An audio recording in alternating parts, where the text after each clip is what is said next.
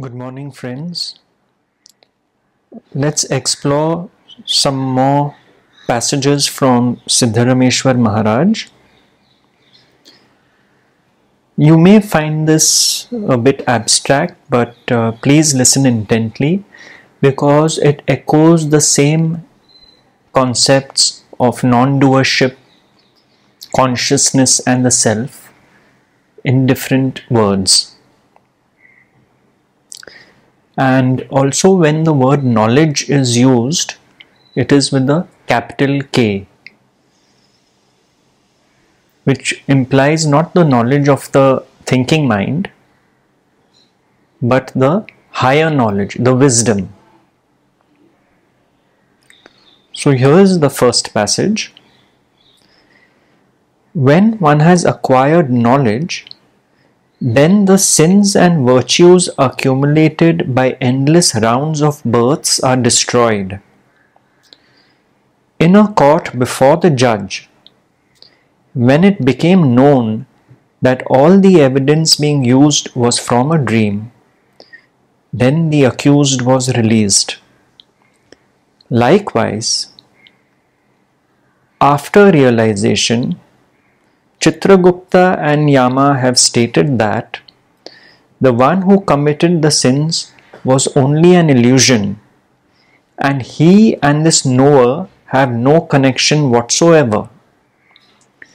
Therefore, awakening from the illusory dream, the knower is freed from the bondage of karma and naturally becomes the God of gods. The knower is not affected by karma. Once self knowledge, the fruit of all fruits, is obtained, one is whole and complete. There is no need for involvement in karma. After becoming a barrister, if once again one sits in school with a slate and pencil, then he is a fool. Likewise, after acquiring knowledge, who will you worship with these articles of puja? Why will the real God go on a pilgrimage to a stone idol? He is complete perfection. I am the body and I am Brahman. Both of these egos have gone. You see, Ramesh ji used to say precisely this that if nobody is the doer, how can one commit a sin? If all your actions are based on factors you had no control over, there is no question of sin.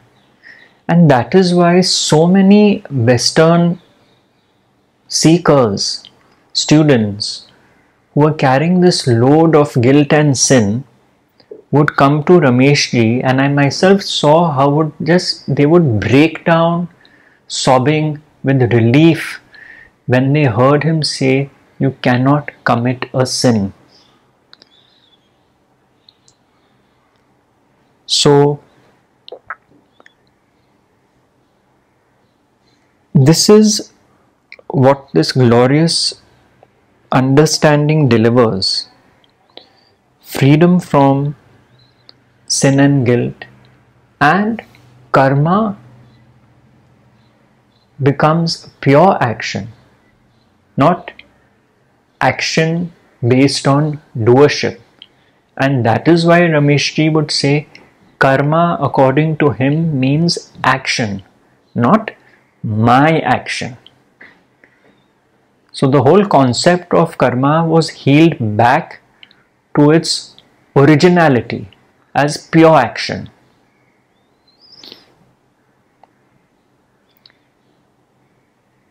Siddharameshwar ji uses such beautiful similes to make us understand, like the barrister, or even like the judge, as he said earlier, when it became known that all the evidence being used was from a dream. Of course, he is referring to this dream of life. The divine hypnosis that makes me think I am the doer, as Rameshji would say.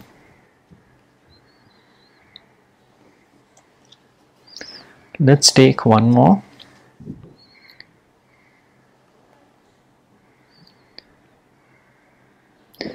One must give up the gross, subtle, causal, and supracausal bodies and fully understand these four bodies are not me. This conviction is what is meant by leaving all attachment. Otherwise, even by dying, this body conviction is not destroyed. As long as the body conviction remains fixed, then one feels I am the gross body and I am the subtle body which is mind, conviction, buddhi, the reasoning faculty and the ego. I am the ignorance of the causal body and the aham brahmasmi, I am Brahman of the supracausal body. Even that subtle ego of I am must be left. As long as these convictions are kept, this gross body keeps standing on the gallows with the noose around its neck. One day it gets destroyed, and then again and again one will take up hundreds of new flesh bodies, and the former tiresome tale begins all over again and gets repeated again and again, and it always leads to death.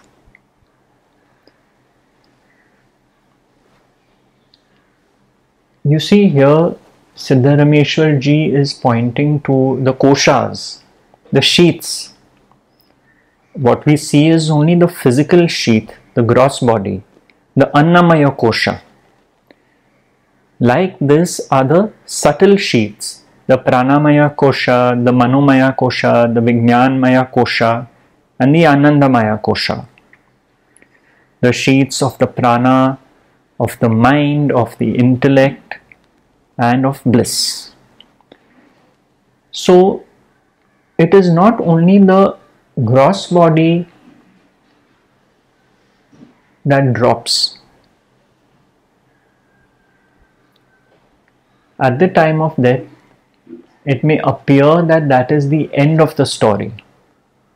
It is not that. Because the other sheaths the mind bodies are still there, the vasanas and the samskaras, and therefore the perpetuation can continue, the perpetuation of the maya, of the illusion can continue even beyond the dropping of the physical body. So, Siddharameshwar ji is pointing to this that this matter has to be resolved once and for all, else one will keep taking rebirth after rebirth after rebirth. One could say, in a sense, that this bundle of vasanas and sanskaras, etc., will keep reincarnating and reincarnating and reincarnating till the issues are resolved. Perhaps we will explore this topic in detail another time.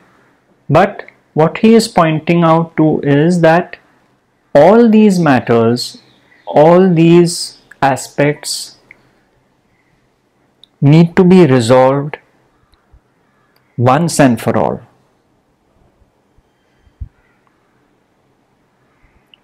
Friends, I hope you enjoyed this. It is indeed a different language from Rameshji, but Siddharameshwarji raises some very crucial points, and even if one cannot understand it at the level of the mind, they are like seeds planted in the consciousness, as Maharaj would say, that the seeds are planted in the consciousness and will sprout whenever they are destined to. That much is assured. Thank you.